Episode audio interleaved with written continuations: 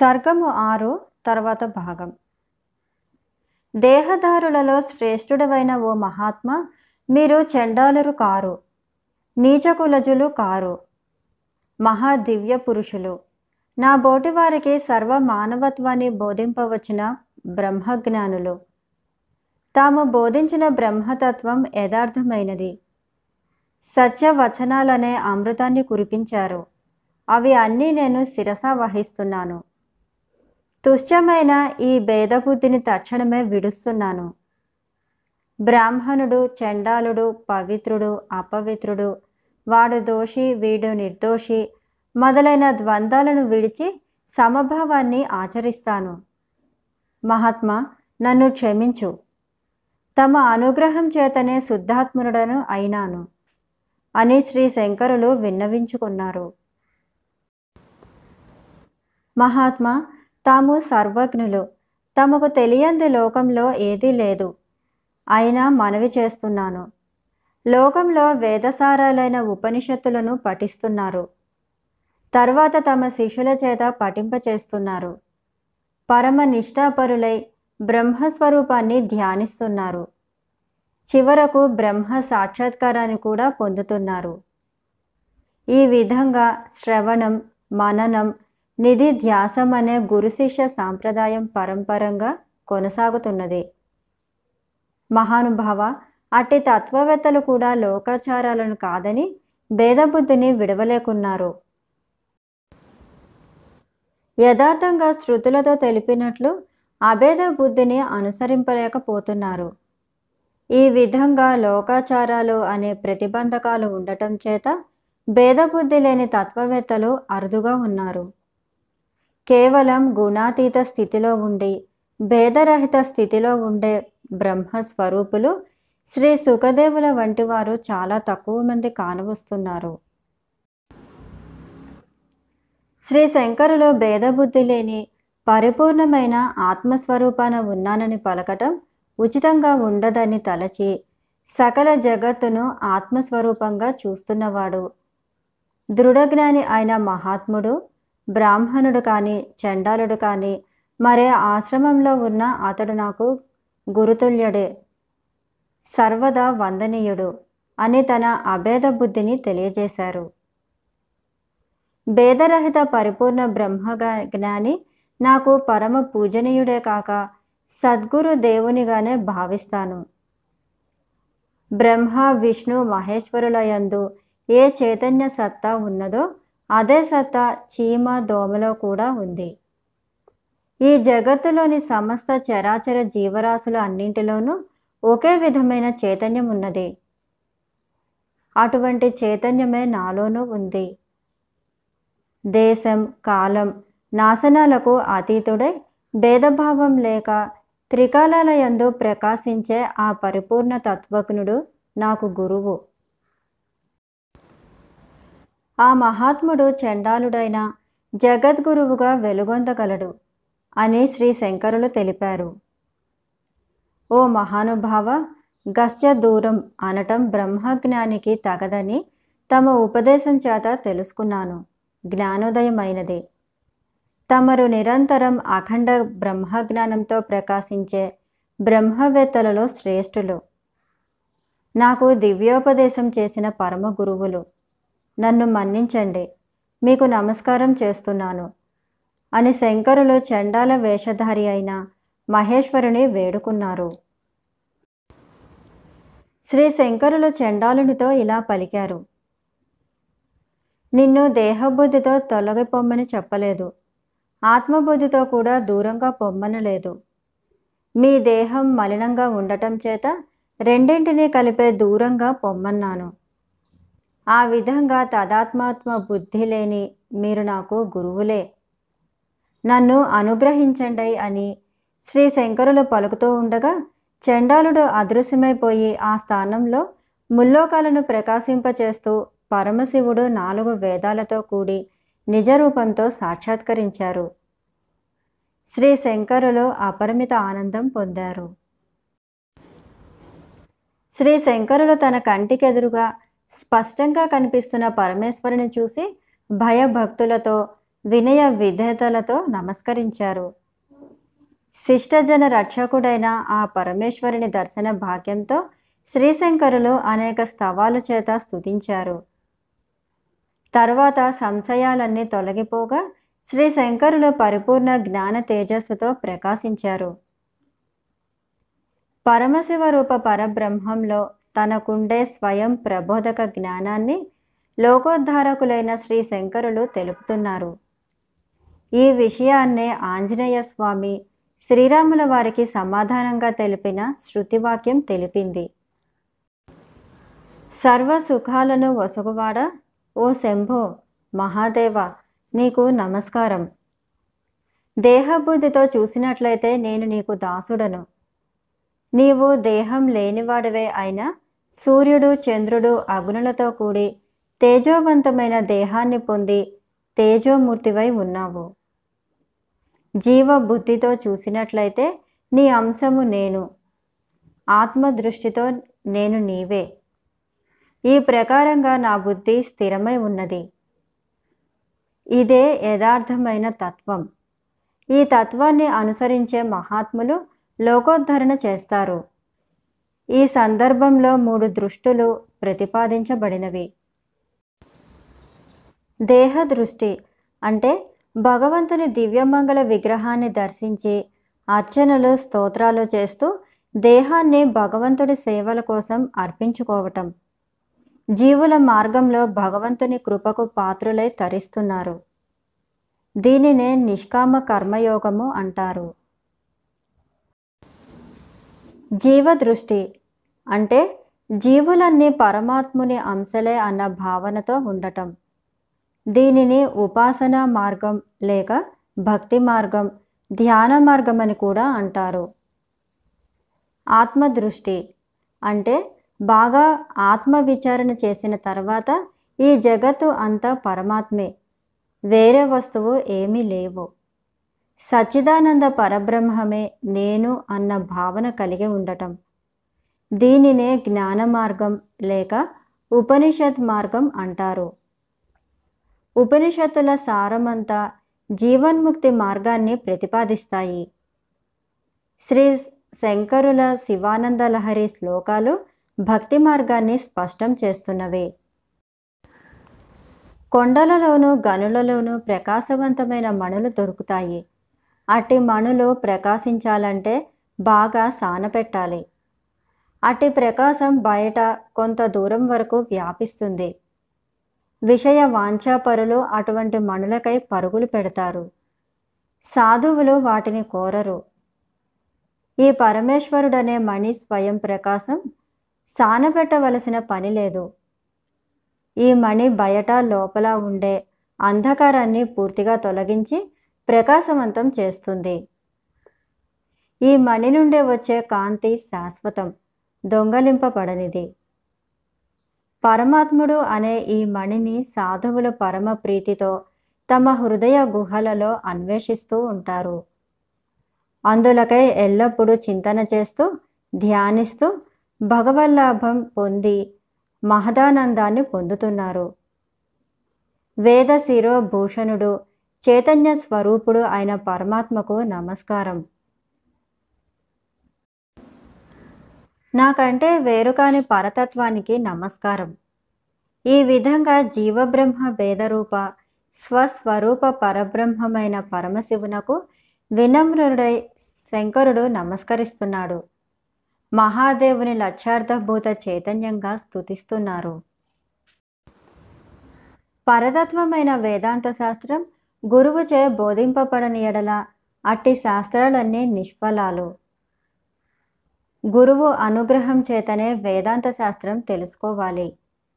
వేదాంత శాస్త్రం గురుకృప రెండు లభ్యమైన స్వయంగా జ్ఞానవైభవం తనలో ఇట్టిదని పరిపూర్ణంగా కలగని ఎడల గురుకృప కూడా నిష్ఫలమవుతుంది ఆ పరబ్రహ్మ తత్వం తనలో ఇట్టిదని కలిగిన ఆ బ్రహ్మమే నేను నేను తప్ప రెండవ వారు లేరనే స్వస్వరూప జ్ఞానం లేకుంటే సంపూర్ణ బోధ కూడా నిష్ఫలమవుతుంది. అంటే గురుకృప పొంది వేదాంత శ్రవణం చేసి పరతత్వాన్ని తెలుసుకోవాలి. తర్వాత మననం చేసి స్వయం ప్రబోధం పొందాలి.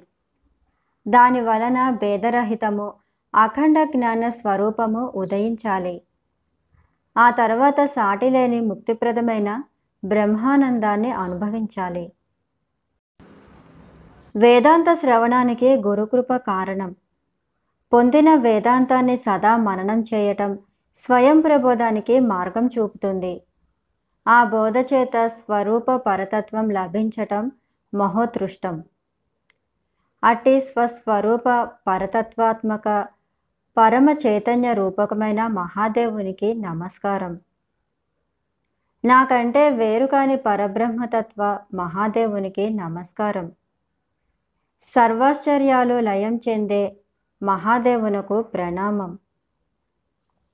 భయభక్తులతోనూ వినయ విధేతలతోనూ శ్రీ శంకరుడు మహేశ్వరుని స్థుతించగా ఆ శంకర యతివరునితో శ్రీ పరమేశ్వరుడు సాదరంగా ఇలా పలికారు. మహాత్ముడు పరమహంస అయిన శంకరుల పరమాత్మమైన మహదేవుల సంభాషణ సర్వలోక హితంగాను లోక కళ్యాణదాయకంగానూ ఉన్నది. ఆత్మజ్ఞాన సంపన్నుడు పరమభక్తుడు అయిన శ్రీ శంకరాచార్యుల వారు వినయ సంపత్తితో పలికిన మధురమైన పలుకులకు సంతృప్తి చెందిన పరమశివుడు ఈ విధంగా పలికారు. వత్స నీ అద్వైత జ్ఞానాన్ని స్వస్వరూప నిష్టను బాగా పరిశీలించాను. స్వాత్మ జ్ఞానాన్ని పరీక్షించాను. ఉత్తీర్ణుడవు అయ్యావు. నిర్వికల్ప సాత్మానుభవంలో నా అంతవాడవయ్యావు. సంశయాలన్నీ తీరి విపర్యాలన్నీ నశించి మహానుభావుడుగా అయ్యావు. అపరోక్ష జ్ఞాన సంపదను పరిపూర్ణంగా పొందగలిగావు. నేనే నీవు నీవే నేను అన్న జీవ బ్రహ్మైక స్థితి నీ యందు సుస్థిరమైనది. శ్రేష్ఠ శ్రీ మహావిష్ణువు అనుగ్రహానికి పాత్రుడైన శ్రీ వ్యాస మహర్షి మల్లె నువ్వు కూడా మహేశ్వరుడనైన నా అనుగ్రహం చేత లోక రక్షకుడవు జగద్గురువు అయ్యి శాశ్వత కీర్తిని పొందుతావు. ఈ విధంగా పరమేశ్వరుడు శంకరులను ఆశీర్వదించారు. భగవద అనుగ్రహం పొందితే గాని మహానుభావులు లోకరచన చేయలేరని తెలుస్తున్నది. శ్రీ వేదవ్యాసుల వారు వేదాలన్నింటినీ విభజించి తమ నామాన్ని చిరస్థాయిగా చేసుకున్నారు. ఆ మహానుభావుడు సకల శాస్త్రాలయందు చక్కటి శిక్షణ పొందినవాడై అఖండ పరబ్రహ్మాన్ని ప్రతిపాదించే బ్రహ్మ సూత్రాలను రచించారు. జగత్తుకు ప్రకృతే మూల కారణమని తెలిపే సాంఖ్యమతం పరిమాణాన్ని తెలిపే పతంజలి మతం న్యాయమతం వైశేషిక మీమాంస ప్రభుతి మతాలన్నీ బ్రహ్మ సూత్రాలలో నిశ్శేషంగా ఖండించబడినవి. శ్రీ వ్యాసుల వారు కేవలం అద్వైతాన్ని ప్రతిపాదించారు. శ్రీ వ్యాస భగవానులు బ్రహ్మసూత్రాలు రచించిన తర్వాత వేద విరుద్ధమైన మతాలన్నీ అరికట్టబడినవి. అయితే కలియుగాన పండితులు ప్రజ్ఞావంతులు కాకపోవటం చేత బ్రహ్మసూత్రాలు మిక్కిలి నిగూఢమై సామాన్యులకు బోధపడుకున్నవి. మూఢమతులైన కొందరు పండితులు వేదాల నుండి ఒకటి రెండు వచనాలను గ్రహించి వాటికి స్వల్పంగా భాష్యాలు వ్రాశారు. వేదాలకు తలమానికాలైన ఉపనిషత్తులను అద్వైత తత్వాన్ని గ్రహించలేకపోయారు. అంతేకాక వేదాలకు విపరీత అర్థాలు చెబుతూ కుస్థితమైన భాష్యాలను రచించారు. ఆ భాష్యాలయందు అనేక రకాలైన దోషార్థాలను కూడా ప్రతిపాదించారు.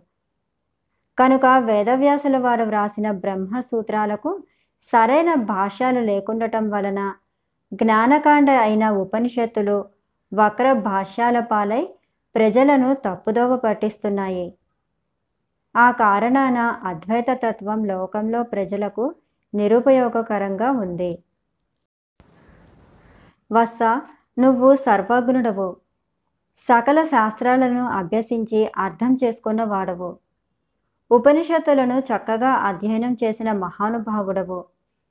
గురుకృప పొంది నాలుగు మహావాక్యార్థాలను సంపూర్ణంగా గ్రహించి పూర్తిగా అద్వైత తత్వంలో ప్రకాశిస్తున్నావు. బ్రహ్మసూత్రాలకు భాష్యం రచించటానికి ఎంతైనా తగినవాడవు. కనుక దోషాలు లేకుండగా సంపూర్ణంగా ఉండే భాష్యం రచించు. నా భాష్యం అందరికీ ఆదరణీయం అవుతుందా అని సందేహింపవద్దు. నువ్వు గురుకృపకు పాత్రుడవైన వాడివి దైవానుగ్రహం నీ పట్ల ఉంది. కనుక నీ భాష్యాన్ని దేవేంద్రాది దేవతలు మానవులు పూజిస్తారు. బ్రహ్మదేవుని సభలో కూడా అగ్రతాంబూలాలు అందుకుంటుంది. బ్రహ్మ సూత్రాలు బోధపడని పండితులు విపరీత అర్థాలను కల్పించటం చేత ప్రచారం లేనిదై బ్రహ్మ విద్య కనుమరుగైపోయినది. బ్రహ్మ విద్యను తిరిగి స్థాపించాలంటే బ్రహ్మసూత్రాలకు భాష్యం రాయటం ఎంతైనా ఆవశ్యకం. వస్స శంకర సర్వజ్ఞ బ్రహ్మసూత్రాలకు దోషాలు లేకుండా భాష్యం రచించు. అవి వేద వేదాంత సమ్మతాలు.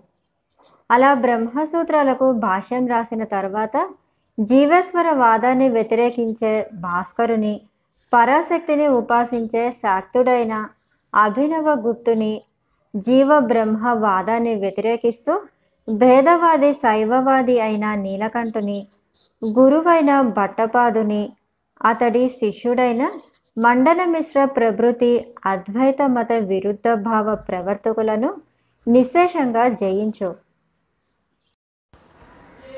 ఓ కుశల ధన్యమతి పరతత్వమైన అద్వైత తత్వాన్ని లోకంలో వ్యాపింపచెయ్యి. నీ కీర్తి సర్వలోకాలయందు చిరస్థాయిగా నిలిచి ఉండగలదు అని మహాదేవుడు శంకరులకు అనుజ్ఞనిచ్చారు అద్వైత తత్వాన్ని లోకంలో సుస్థిరంగా స్థాపించు. ఆ పరతత్వాన్ని శాశ్వతపరచడానికి సమర్థులను నియమించు. అట్టి పరతత్వ ప్రచారానికై పీఠాలను స్థాపించి పీఠాధిపతులను నియమించి వారి ద్వారా లోకంలో అద్వైత తత్వాన్ని సుస్థిరం గావించు. ఆ తర్వాత నీ అవతార పరమార్థం నెరవేరి ధన్యాత్ముడివై నన్ను చేరుకుంటావు అని తెలిపారు. పరమేశ్వరుడు పరమ దయానిధియే శ్రీ శంకరులకు అన్ని విషయాలను పుత్ర వాత్సల్యంతో బోధించి కర్తవ్యముఖుని గావించారు. తదనంతరం వేదాలతో సహా పరమేశ్వరుడు అంతర్ధానమయ్యారు. తర్వాత శ్రీ శంకరులు ఆ పరమపురుషుడు చండాల రూపాన దర్శనమివ్వటం పవిత్ర జ్ఞానోపదేశ సంభాషణం తలుచుకొని ఎంతో ఆశ్చర్యం చెందుతూ సనంతాది శిష్యులతో గంగా స్నానం చేసి మాధ్యాహ్నిక కృత్యాలను నిర్వహించారు. శ్రీ శంకరులు గంగానదిని చేరి మాధ్యాహ్నిక కృత్యాలను నెరవేర్చుకొని తన గురువైన శ్రీ గోవింద భగవత్ పాదాచార్యుల వారిని మనస్సులో ధ్యానించారు. పరమేశ్వరుని ఆజ్ఞను శిరస వహించి బ్రహ్మ సూత్రాలకు భాష్యం రచించటానికి స్థిర సంకల్పం చేసుకున్నారు. ఆ విధంగా లోకహితం కోసం బ్రహ్మ విద్య ప్రతిష్ట కోసం భాష్యాలు రచించటానికి శుభారంభం అయింది శ్రీ శంకరులు భాష్య రచనకై యోగ్యమైన ప్రదేశం కోసం వెతుకుతూ అనేక పుణ్యక్షేత్రాలను దర్శించారు. శ్రీ శంకరుల మహిమలను తెలుసుకున్న మహాపండితులు వారి పాదపద్మాలను ఆశ్రయించసాగారు. శ్రీ శంకరులు వేదాంత శాస్త్రంలో పరిపూర్ణులైన పరమహంసలకు చక్రవర్తి వంటి వారు. చక్రవర్తులకు ధవల ఛత్రం పట్టటము చామరాలతో వీచటము లోకాచారం. అదేవిధంగా పరమహంసలకు చక్రవర్తి అయిన శ్రీ శంకరులకు యాత్రా సమయాన నక్షత్రాలతో విహరించే చంద్రకాంతులు వెదజల్లే ఆకాశం ధవళ ఛత్రమై విలసిల్లినది. చంద్రబింబం నుండి ప్రసరించే కాంతిపుంజాలు వింజామరాలై అద్వైత చక్రవర్తి అయిన శ్రీ శంకరులను సేవించాయి. శ్వేత రక్తవర్ణ కాషాయాలను ధరించి కాంతిని ప్రసరింపచేస్తూ శ్రీ శంకరులు యాత్రకై బయలుదేరారు. శ్రీ శంకరులు భాష రచనకు అనువైన ఏకాంత ప్రదేశానికై శిష్యులతో కలిసి ఉత్తర దిక్కుగా ప్రయాణం సాగించారు.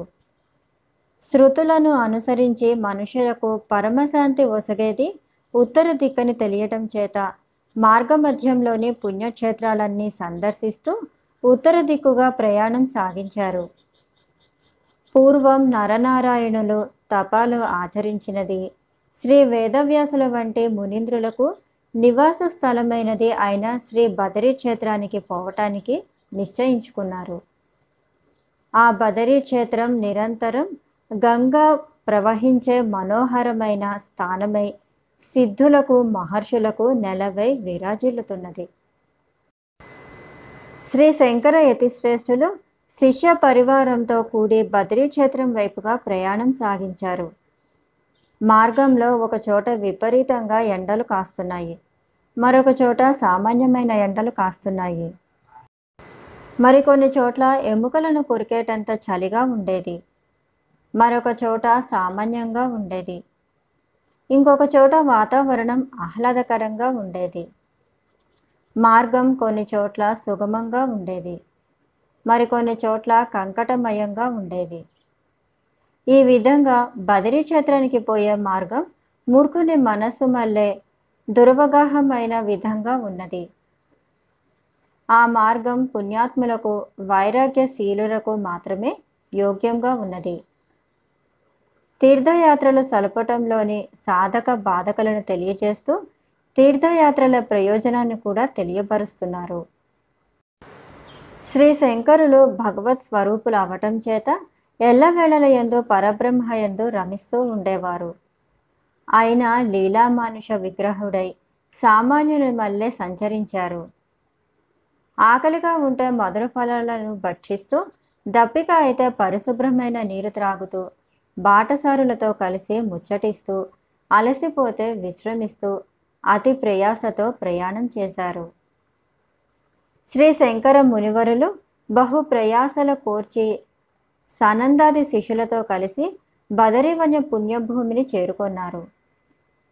మార్గంలో మహోన్నత శిఖరాలను పరవళ్ళు త్రొక్కుతూ ప్రవహించే గంగా ప్రవాహాన్ని పవిత్ర తీర్థాలను మహర్షులను సందర్శించారు. విషయాలకు బహుదూరాన ఉన్న పర్వత గుహలు అతి శీతల ప్రదేశాలు ధ్యానానికి అత్యంత యోగ్యమై ఒప్పుచున్నాయి. అట్టి క్షేత్రాలన్నింటినీ కన్నుల పండువగా దర్శించారు. అటువంటి పవిత్ర ప్రదేశాలలో స్నానాదులు చేసి ధ్యాన సమాధి యందు మనస్సును నిలిపి బ్రహ్మ విచారం చేస్తూ నివసించారు. శ్రీ శంకరులు ఐదు జ్ఞానేంద్రియాలు ఐదు కర్మేంద్రియాలు పంచ ప్రాణాలు అంతఃకరణ చతుష్టయము ఐదు సగుణ భూతాలు అష్ట ప్రకృతులు అవిద్య కామం కర్మోపాసన అనే తొమ్మిదింటి చేత కలిగించే సర్వ దుఃఖాలను ఉపశమింపచేసి బ్రహ్మసూత్రాలను పన్నెండవ ఏటనే రచించారు. శ్రీ శంకరులు బదిరీ క్షేత్రంలో సర్వలోక హితకరమైన భాష్యాన్ని బ్రహ్మర్షులకు బోధింపదలచి శ్రవణం చేయించారు. బ్రహ్మసూత్ర భాష్యాన్ని శ్రవణం చేయాలంటే విషయ విరక్తి కలిగిన తత్వ జిజ్ఞాసువులుగా ఉండాలని తెలిపారు. ఉపనిషత్తు అంటే తమస్సును నిర్మూలించేదని అర్థం. అవిద్యకు మూలశత్రువైన బ్రహ్మ విద్య అని కూడా అర్థం. అటువంటి బ్రహ్మ విద్యను ప్రాతిపదికగా చేసుకుని శ్రీ శంకరులు వేదాలనే క్షీర సాగరాన్ని ప్రజ్ఞ అనే మందర పర్వతంతో మదనం చేసి పది ఉపనిషత్తుల నుండి జ్ఞానామృతాన్ని గ్రహించి తత్వ జిజ్ఞాసువులకు పంచిపెట్టారు. శ్రీ శంకరుల బ్రహ్మతత్వంతో కూడిన దోషాలు లేని ఉపనిషత్ భాష్యము భవవ్యాధికి ఔషధమై మోహ వినాశకరమై అద్వితీయమై విరాజిల్లుతున్నది. శ్రీ శంకరులు ఉపనిషత్తులకు భాష్యం రాసిన తర్వాత భగవద్గీతకు భాష్యం రాశారు. పంచమ వేదమని ప్రసిద్ధి చెందిన మహాభారతంలో శ్రీ వేదవ్యాసులు సకల ఉపనిషత్తుల నుండి సారాన్ని గ్రహించి భగవద్గీతను ఉపదేశించారు. శ్రీ శంకరులు భగవద్గీతకు చక్కగా వ్యాఖ్యానం చేశారు. ఈ విధంగా ప్రస్థానత్రయ భాష్యాలకు రచించి అద్వైత తత్వాన్ని ప్రబోధించి సుస్థాపితం చేశారు. అంతేకాక ప్రణవతత్వాన్ని బహు విధాలుగా ప్రతిపాదించే నృసింహతాపనీయం అనే ఉపనిషత్తులకు భాష్యం రాశారు.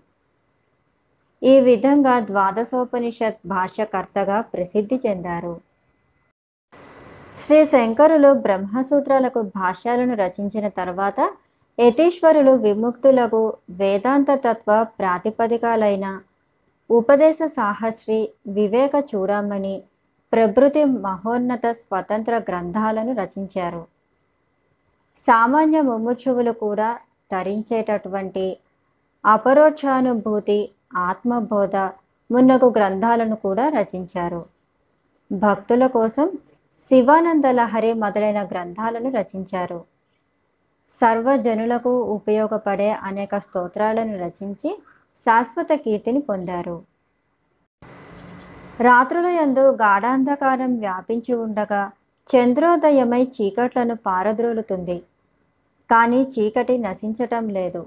అంటే చంద్రకాంతి కూడా చీకటిలో కలిసే ఉన్నది. అదేవిధంగా వేదాలకు అనుకూలమైన వారే అయినా ద్వైత మతవాదులు చంద్రకాంతి మల్లె చీకటిని పారద్రోలలేని వారై ఉన్నారు. అజ్ఞాన అంధకారం పూర్తిగా నశించలేదు. జ్ఞాన భాస్కర ఉదయం కాలేదు. కనుక భేదవాదుల చేత బ్రహ్మసూత్రాలకు అర్థం కొంతవరకు ప్రతిపాదించబడిన విచారించగా అన్నీ యథార్థం కావని స్పష్టపరిచారు. కుమత వ్యాఖ్యానందకారాలు తొలగిపోయాయి.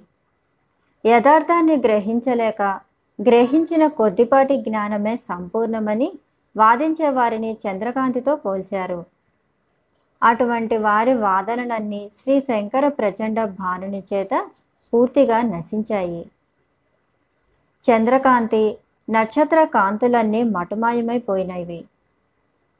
అంటే తెలిసి తెలియక అంతవరకు ప్రచారంలో ఉండిన భాష్యాలన్నీ నశించి శంకరులచే ప్రతిపాదితమైన కేవలం అద్వైత తత్వం శాశ్వతంగా నిలిచిపోయింది. బ్రహ్మసూత్ర భాష్యం అపారమైనది అవటం చేత అందలి వేదాంత తత్వాన్ని పూర్తిగా అర్థం చేసుకోవటం ఎవ్వరికీ సాధ్యం కాదు. పరమతాలను ఖండిస్తూ అఖండ ద్వైత తత్వాన్ని సుస్థిరంగా స్థాపించారు. శ్రీ శంకరులు దుర్మతులను నిశ్శేషంగా ఖండించి తాను రచించిన బ్రహ్మసూత్రాలను శిష్యుల చేత శ్రవణం చేయించారు. సూర్య భగవానుడు కమలాలను వికసింపచేసే విధంగా శ్రీ శంకరులు తన శిష్యుల హృదయ కమలాలను జ్ఞాన భాస్కరుడై వికసింపచేస్తున్నారు. హృదయ తాపాలను నిశ్శేషంగా హరిస్తున్నారు. సూర్య భగవానుడు ప్రకాశిస్తూ ఉండగా కొన్ని పద్మాలు వికసిస్తున్నవి మరికొన్ని వికసించటం లేదు. ఆ దోషం ముకులించిన కమలాలదే కానీ సూర్య భగవానుది కాదు. శ్రీ శంకర భగవానులు అందరినీ అనుగ్రహించి జ్ఞానోపదేశం చేస్తున్నారు. అయినా కొందరి హృదయ గ్రంథులు వికసించి పరవశిస్తున్నవి మరికొందరి హృదయ గ్రంథులు పరవశించటం లేదు. అందుచేత వారి వారి హృదయ పరిపక్వతను అనుసరించి అటు శిష్యులలో కొందరు ఆంతరంగికులయ్యారు సనందుడు గురుదేవులను పరమభక్తితో సేవిస్తూ గురుదేవుల ఆజ్ఞలు ఉల్లంఘించక శిష్యులందరిలో శ్రేష్ఠుడుగా ప్రకాశించారు. వేదాన్ని పూర్తిగా పఠించిన వాడే ఇతరుల కన్నా కఠినమైన నియమాలను పాటిస్తూ తెలియని విషయాలన్నీ చక్కగా తెలుసుకుంటూ ఉండేవారు. ఇంకా కొత్త కొత్త విషయాలను గ్రహించాలనే కోరికతో శ్రీ శంకరులకు సమీపంలోనే మెలిగేవారు. అందువలననే సనందుడు వేదాంత అధ్యయనంలో తక్కిన శిష్యులందరిలోనూ అగ్రగణ్యుడుగా నిలిచారు. సనందుడు వేదాధ్యయనంలో కనబరిచే శ్రద్ధ వలన రాగ ద్వేషాది ద్వంద్వాలకు అతీతుడైనందున అద్వితీయ తత్వం సేవించటం వలన శ్రీ శంకరులు ఉపనిషత్తులోని అతి నిగూఢాలైన వేద అంశాలకు మూలమైన భాష గ్రంథాన్నంతా మూడు పర్యాయాలు పఠింపచేశారు. శిష్యుని సత్ప్రవర్తన గురువును ఆకట్టుకోగా గురుదేవులు ఆదరంతో బోధించటం చేత శిష్యుడు పరమ భాగ్యంగా తలచి సర్వ విద్యలను తక్కువ కాలంలోనే నేర్వగలిగారు. సనంతుడు ఎల్లవేళలా తన గురుదేవుడు అనంత జ్ఞాన సముద్రుడని నమ్ముతూ సేవించేవారు.